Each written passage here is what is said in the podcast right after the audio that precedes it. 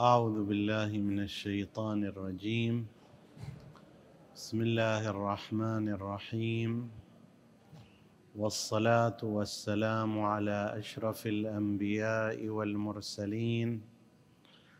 سيدنا أبي القاسم المصطفى محمد. الله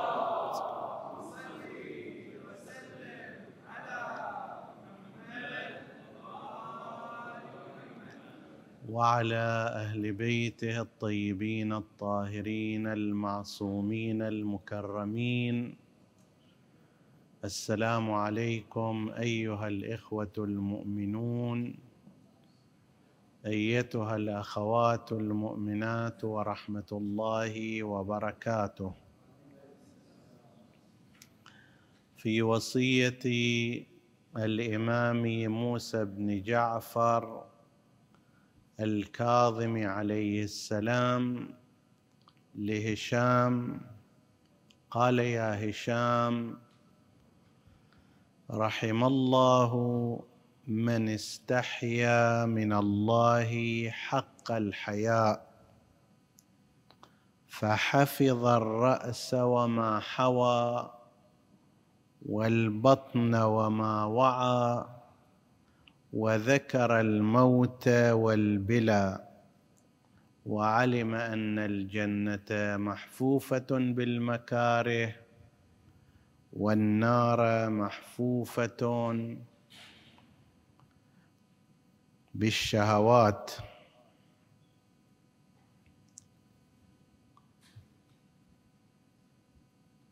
هذه الوصية كما تحتوي على كلمات من إنشاء الإمام عليه السلام نفسه فإنها تتضمن أيضا توجيهات من رسول الله ومن أمير المؤمنين عليه السلام.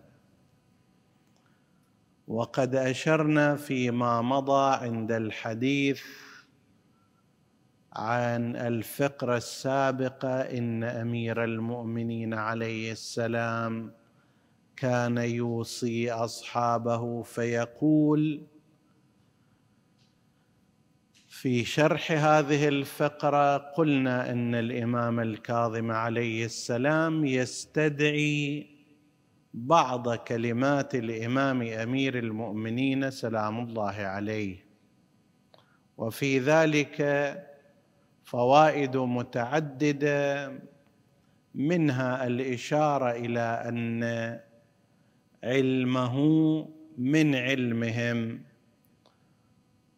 وإضافة إلى ذلك فيها إشارة إلى أن هذا المطلب الذي يقوله الإمام تم التأكيد عليه. في كلمات المعصومين ولذلك جاء مثلا في حديث رسول الله وجاء في حديث أمير المؤمنين وهو الإمام أيضا يقوم بذكره والتأكيد عليه.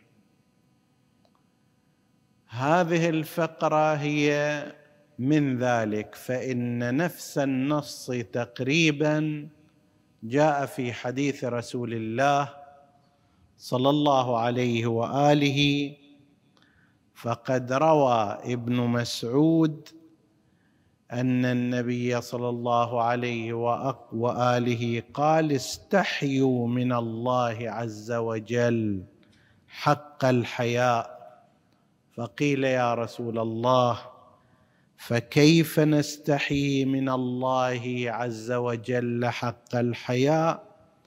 قال من حفظ الرأس وما حوى والبطن وما وعى وترك زينة الحياة الدنيا وذكر الموت والبلا فقد استحيا من الله عز وجل حق الحياء. اولا تعبير حق الحياء يعني الدرجة العالية من الحياء. ما يستحقه الله من أن يستحيا منه. ذلك أن في تعابير النصوص الدينية تارة تأتي بمثل فاتقوا الله ما استطعتم. في تعبير آخر يأتي فاتقوا الله حق تقاته. اتقوا الله ما استطعتم يعني بقدر طاقتكم بقدر ما تستطيعون. الأمر الواجب. أما حق تقاته فتلك مرتبة عالية لا ينالها إلا ذو حظ عظيم. هنا أيضا نفس الكلام. هنا نفس الكلام موجود. أنه فاتقوا الله ما استطعتم استحيوا من الله ما استطعتم. لكن الدرجة الأعلى والمثلى التي ينبغي أن يطمح إليها الإنسان المؤمن لا سيما إذا كان يتعرض لتوجيه الإمام عليه السلام ويستلمه هو أن يستحييه حق الحياء. الدرجه العالية ما يناسب الله مو ما يناسب أنا طاقتي وقدرتي والقدر الواجب. لا فوق هذا. لو أردنا أن نقول القسم الواجب ما استطعتم. القسم المستحب والدرجات والكمالات هي حق الحياء وحق التقوى وأمثال ذلك. فيأتي الإمام عليه السلام ويقول رحم الله من استحيا من الله حق الحياء. ما هو حق الحياء؟ بقرينة رواية ابن مسعود عن رسول الله صلى الله عليه وآله وبقرينة التفريع هنا بالفاء رحم الله من استحيا الله حق الحياء فحفظ هذه يسمونها فاء التفريع أو الشرح لهذا النص. فحفظ الرأس وما حوى. رأس الإنسان فيه منافذ العلم فيه عين الإنسان وبها يلتقط الصور والأشياء المقروءة والعلم فيه الأذن وأيضا نفس الكلام يستلم من المحيط الخارجي الأصوات سواء كانت صوت درس أو كانت صوت أغنية صوت شيء مفيد أو شيء ضار. فهذه من منافذ العلم في الإنسان السمع والبصر في الرأس. بل بناء على ما هو المعروف والمشهور العقل والقدرة التعقلية المعروف أنها في رأس الإنسان. هل هذا صحيح أو لا؟ مو الآن إحنا في صدده. ولكن قدرات الإنسان العقلية وإمكاناته في قياس الأشياء والاستنتاجات تنسب إلى منطقة الرأس. أول شيء مما يستحي الله مما يستحي الإنسان ربه حق الحياء هي أن يحفظ رأسه وما حوى. يحفظ العين عن النظر إلى المحرمات. وهذه من أصعب التحديات في هذه الأزمنة. السابق كان واحد إذا خرج إلى السوق إذا خرج إلى الأماكن الكذائية يرى فيها الصور المحرمة والخليعة. أما إذا لم يذهب لا يلتقي بها. اليوم يلتقي بها حتى وهو يقرأ نشرة الأخبار أو يشاهد التلفاز أو يقرأ خبرا من الأخبار عبر الهاتف الذكي. الذي يصونه هنا هو أن يحتجب بالحياء من الله عز وجل بحيث لا ينظر إلى ما حرمه ربه عليه ويحفظ عينه التي هي جزء من رأسه ويحويها رأسه. يحفظ الرأس وما حوى ومما حواه عين الإنسان. بل يحفظ أيضا هذه العين من أن تقع على غير العلم النافع العلم الباطل المعلومات الضارة. ينبغي أن يحفظ الإنسان عينه من الوقوع عليها. وهكذا الحال بالنسبة إلى أذن الإنسان. فلا يسمع ما حرم الله عليه. حفظ الرأس وما حوى والبطن وما وعى. بطن الإنسان يدخل فيه من الطعام والشراب وما شابه ذلك. هذا البطن إذا أراد الإنسان أن يحفظه فلا يوعيه إلا ما كان من الحلال إلا ما كان من الكسب المحلل. نحن في هذه الأيام في ذكرى شهادة الصديقة فاطمة الزهراء عليه السلام وقد أشرنا كما أشار غيرنا إلى هذه الفكرة فكرة أن الزهراء تكونت من طعام الجنة بعد أن أمر الله عز وجل نبيه أن يعتكف وأن يعتزل وأن يصوم النهار ويقوم الليل. هذا برنامج خاص لم يحدث إلا مرة واحدة في تاريخ الكون. أن نبيا يؤمر بأن يعتزل زوجته ويقول لها يا خديجة ما اعتزلتك عن قلا مو عن كراهية ولا عن بغض. ولا عن زعل وإنما هو أمر ربي. الله أمرني أن أعتكف وأن أعتزل وأن أصوم النهار وأن أقوم الليل. أكو ورانا شيء سيأتي حتى إذا أتم المدة المقررة وهو صائم في النهار قائم في الليل. عند وقت الإفطار نزل عليه الأمين جبرائيل بطعام من الجنة. في بعض الروايات سفرجلة في بعض الروايات تفاحة. لا يمتنع أن يكون كلا الأمرين لأن طبق الجنة مو بالضرورة شيء واحد وحبة واحدة. طيب فقد يكون متعددا من فواكه الجنة. وأخبره جبرائيل أن يأكل هذا من طعام الجنة وأن لا يشرك معه أحد أبدا. ثم يأتي إلى بيته ويقارب زوجته لأن الله سيخرج من نطفته سيدة النساء فاطمة الزهراء عليها السلام. اللهم صل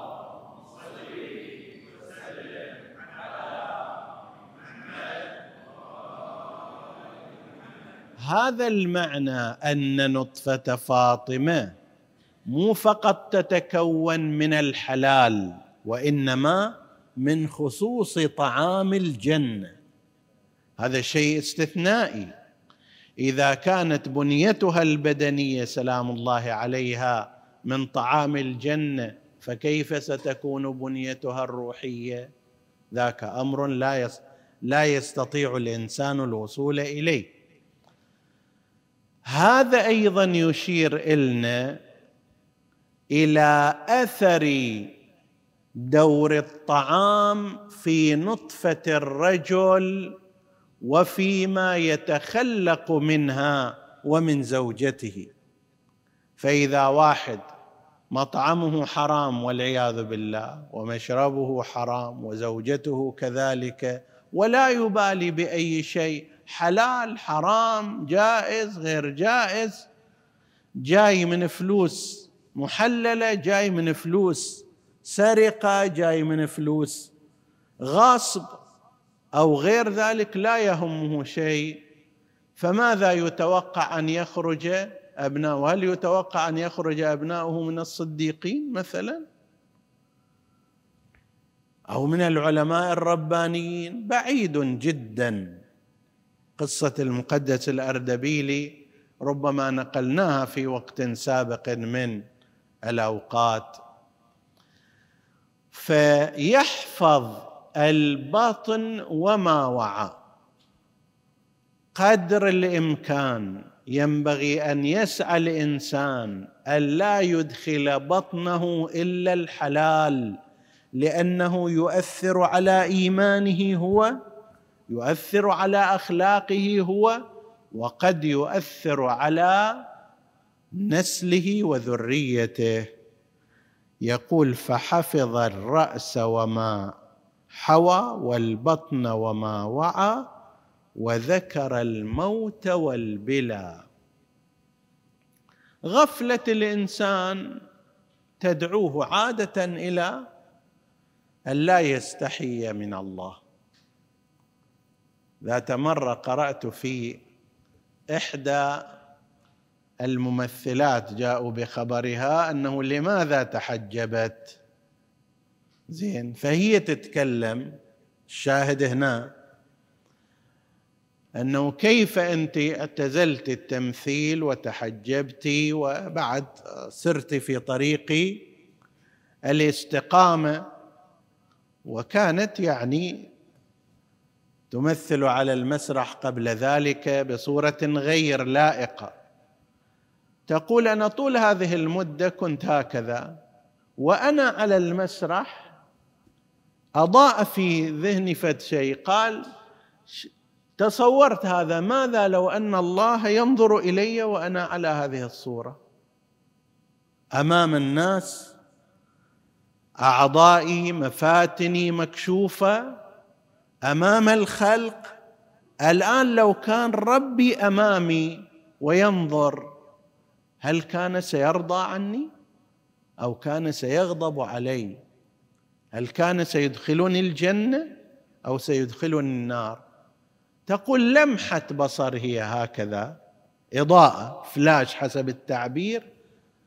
فخجلت من نفسي وخجلت من ربي حسب التعبير انكسفت. طيب. فخجلت من ربي وخجلت من نفسي وانسحبت من ذلك المكان وقررت أن لا أعود إلى هذا المسار. مجرد أن يتصور الإنسان ربه وهو في حال المعصية وبمجرد أن يستحي من الله عز وجل خلاص انتهى الأمر. يجعل لنفسه عندها عصمة بنسبته وبنسبة حيائه من ربه. هذا الإنسان اللي يعصي عادة لا يستحي من الله. قد يستحي من الخلق. هل مثلا رأيتم احدا يمارس الزنا أمام الناس؟ لا يفعلون عادة. إنسان مسلم قدام الناس يمارس الزنا عادة لا. ليش؟ لأنه يستحي من الناس يخجل منهم. زين أنت اللي تخجل من الناس تستحي من الناس. الله سبحانه وتعالى أحق بالحياء من خلقه. وإذا كان هؤلاء الخلق يرون بعض الشيء فإن الله يرى كل شيء. إن شاء الله يكون في نفسنا هذا المقدار من تذكر الله عز وجل الذي يصنع فينا الحياء حق الحياء. فعندما يسول لنا الشيطان ويزين لنا الشيطان أن نرتكب اثما أو ذنبا نتذكر الله عز وجل ونستحي في إحدى الروايات أن رجلا سأل رسول الله صلى الله عليه وآله فقال له كيف أستحي من الله؟ قال أستحيه بقدر حياك من عين قومك. بس بهالمقدار. ما نريد أكثر. عندك رئيس قبيلة أنت ولا لا؟ تريد رئيس القبيلة ياخذ عنك نظرة ماذا؟ حسنة لو سيئة. هالمقدار بس يكفي. استحي من الله بهذا المقدار. عندك شيخ في منطقتك؟ استحي منه بقدر. استحي من ربك كما تستحي من هذا الشيخ. استحي من أبيك من الله كما تستحي من أبيك وعمك وجارك. كيف تخفي عنهم هذه المعصية؟ لأنك تخجل تستنكف أن تعصي هؤلاء أمامهم. زين الله سبحانه وتعالى أحق بالحياء وأبصر بهم وأبصر بك منهم. ذكر الموت والبلا ينفع في مثل هذا الأمر. أن الإنسان يتذكر أنه ترى وراك حساب وراك سؤال الك موقف ذلك الموقف أمام الخلائق أمام الأشهاد. تسأل وأسأل عن واحدة واحدة من ما فعلته قدام رسول الله صلى الله عليه وآله. إذا شافنا النبي صلى الله عليه وآله يخلي إيده على فمه اسفا أنك وأنني لم ننهج منهجه أو يبتسم ويرحب ويحتضن. هذا الذي جاء مثلك وأمثالك جاء نقيا صافيا مؤمنا. لو واحد بس يتصور هذا الموقف يوم القيامة مع رسول الله مع فاطمة الزهراء مع أمير المؤمنين مع الحسنين مع الأئمة المعصومين عليهم السلام. إذا تذكر أمر الموت والبلا وما بعدهما كان ذلك حريا بأن يدعوه إلى أن يستحي من الله حق الحياء. مو عبث أننا في يوم الجمعة في كل جمعة الوصية والاستحباب في أن نقرأ سورة الجمعة. ليش؟ لأن في طرقات. قل إن الموت الذي تفرون منه فإنه ملاقيكم. ثم تردون إلى عالم الغيب والشهادة فينبئكم بما كنتم تعملون. هاي تذكير أسبوعي. حتى لو واحد ما تذكر بأي شيء لازم يجي يوم الجمعة حتى يسمع هذا التنبيه والتذكير وذكر الموت والبلا. وعلم أن الجنة محفوفة بالمكاره والنار محفوفة بالشهوات. الإنسان يزعل لأنه صبح لازم يقوم أول الفجر. تو نايم صار له ساعتين إذا كان من أهل السهر. ثقيله جدا. عليه. لكن هذه طريق الجنة صلاة الصبح في وقتها مكروه عند النفس وبمقدار الشهوة الإنسانية أن واحد يقوم من نومته. لكن هذه الجنة محفوفة بالمكاره. أن يعطي الأموال في واجبه الشرعي ما يرتاح إليه. ليش؟ لأنه بالتالي هذا كسبه وتعب فيه وإلى آخره. والآن يجي يعطي يكره هذا طبيعة الإنسان كأنما يعطي جزءا من حياته. لكن الجنة محفوفة بالمكاره. وهكذا سائر الأعمال والطاعات. فيها تكلفة فيها صعوبة. اجتناب المعصية أيضا فيه صعوبة. يحتاج إلى صبر يحتاج إلى تجلد يحتاج إلى تصميم يحتاج إلى قطع. لكن هذا هو طريق الجنة هو هذا. مثل ما واحد يقول لك مثلا لكي تصل إلى منزلك هذا الطريق كله مكسر. يابا أنا أبغى طريق معبد. لا هذا طريق بيتك مكسر. يمكن إذا تروح إلى طريق آخر يوديك خارج البلدة. لكي تصل إلى منزلك. لابد أن تمشي في هذا الطريق اللي فيه عثرات وفيه صعوبات وفيه كذا. جنة هي هكذا. الجنة لكي تصل إليها فإنها حفت بالمكاره الشخصية وإن كانت لذائذ في واقعها. الصلاة لو حجب عن الإنسان لو رفع عن الإنسان الحجاب هاي الصلاة لو رأى الإنسان واقعها ما شافها صعبة فإن الخبر يقول لو علم العبد ما له في صلاته لود أن لا ينفتل منها إلى يوم القيامة.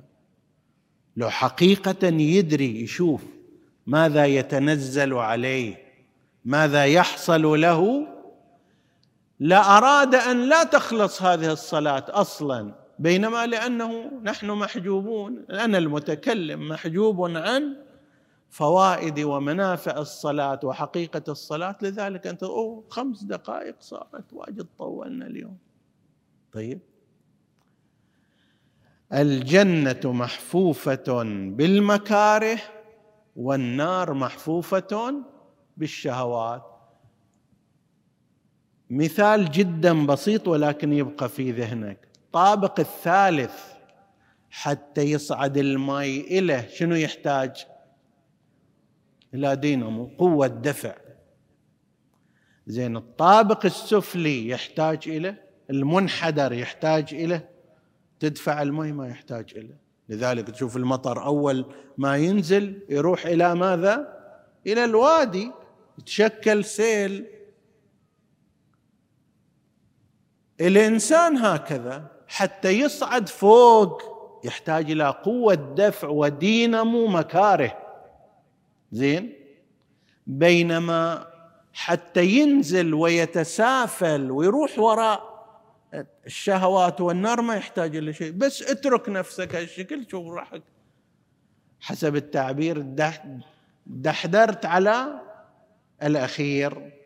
الجنة والنار هي هكذا. لازم جهاد دائم حتى تصعد توصل الجنة. النار لا تحتاج إلى هكذا. بس غمض عينك لا تفتحها. بس روح وراء ما تريد من شهوات وأهواء. طيب خلاص. ذاك البعيد يصل إلى النار فإن الجنة محفوفة بالمكاره والنار محفوفة بالشهوات نسأل الله سبحانه وتعالى أن يجعلنا وإياكم وأرحامنا وأهلنا من أهل الجنة وأن يبعدنا عن النار إنه على كل شيء قدير وصلى الله على سيدنا محمد وآله الطاهرين.